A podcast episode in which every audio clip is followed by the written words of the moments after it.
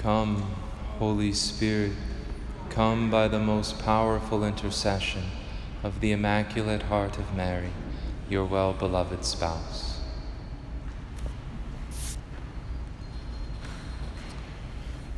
Jesus reveals to his apostles what's going to happen. He's going to go to Jerusalem and there suffer greatly, be killed, and on the third day be raised. And it's not what they were expecting. And Peter responds in a way that I think each of us could see ourselves responding. He kind of responds according to just a natural human instinct. God forbid, Lord, no such thing shall happen to you. You're not going to suffer. We won't let that happen. I think that's how each of us would respond if somebody that we loved told us they were going to suffer greatly. We wouldn't want it to happen. And yet, Jesus then rebukes Peter quite strongly, saying, Get behind me, Satan. You are an obstacle to me. Because you're thinking not as God does, but as human beings do. We, as disciples of Christ, are called to try to put on the mind of our Lord, to not conform ourselves to this age or to the wisdom of the world, as St. Paul told us in our second reading, but to strive to put on the mind of Christ, to think as God thinks through the gift of our faith.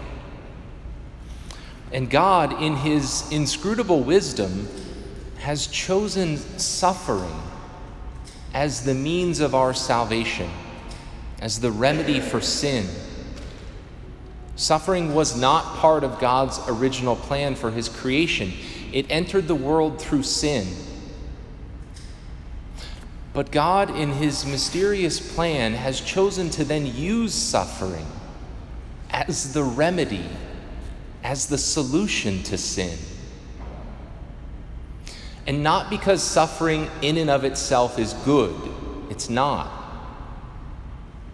But suffering is an opportunity for great love. When suffering is accepted and embraced for the good of another, then it becomes the greatest act of love. You see, we love someone to the degree that we are willing to suffer for them. We love someone to the degree that we're willing to sacrifice ourselves for their good.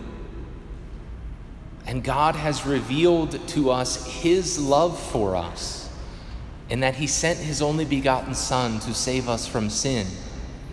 And Christ has revealed His love for us, has proved His love for us, in that He was willing to suffer the cross for our salvation. And so in Christ, suffering becomes the supreme testament to love and the way that we too are called to grow in our love for God and in our love for one another.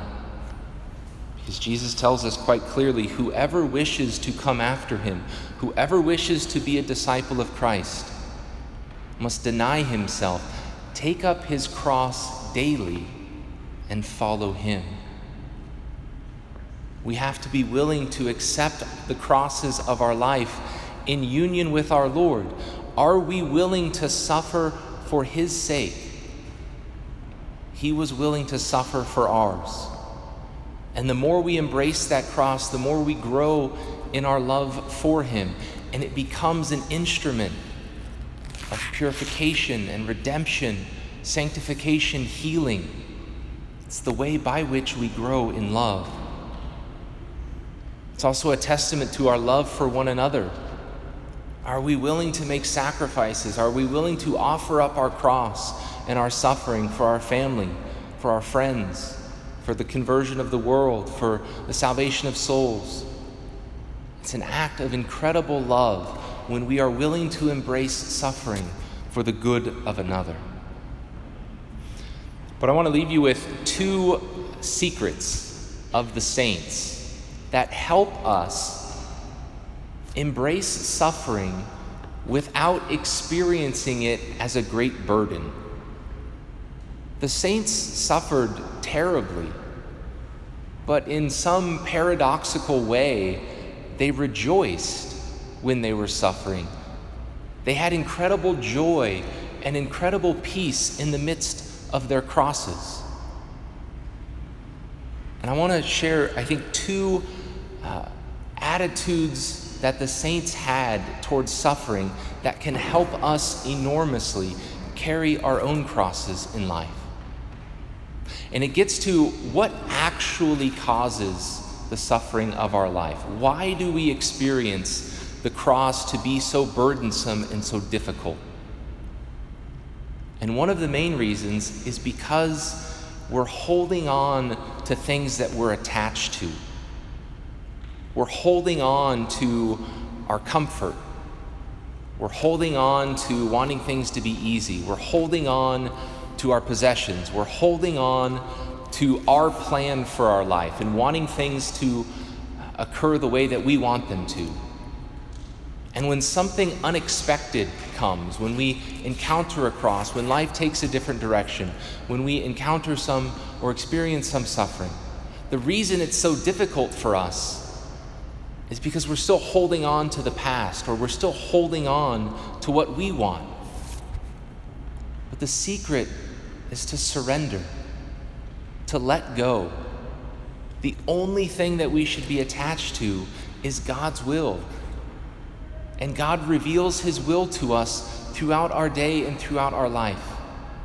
And He allows suffering to come our way because it's good for us and it's good for the world if we're willing to accept it and offer it in love.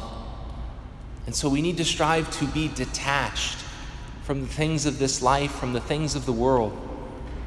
They don't last. We're going to lose them all eventually. And the more we can let go of them in our mind and in our heart, the easier it will be when they are perhaps taken from us in some form of suffering. Related to this, another kind of cause of suffering in our life is the fact that we resist it. We don't want it, and so we try to avoid it. We try to escape it. We try to run away from it. But we all know that suffering in this life is unavoidable. And so, if we again surrender ourselves to the Lord's will and what He brings into our life, if instead of resisting it, we accept it in faith, it takes away most of the burden. Because the more we resist the cross, the heavier it is. But if we can accept it in faith and in humility, it actually becomes light. And then it becomes something that we can live with joy and with peace, offering it to God out of love for Him and out of love for our neighbor. And so, yes, Christ calls each one of us to suffer in this life, united with Him to carry our cross.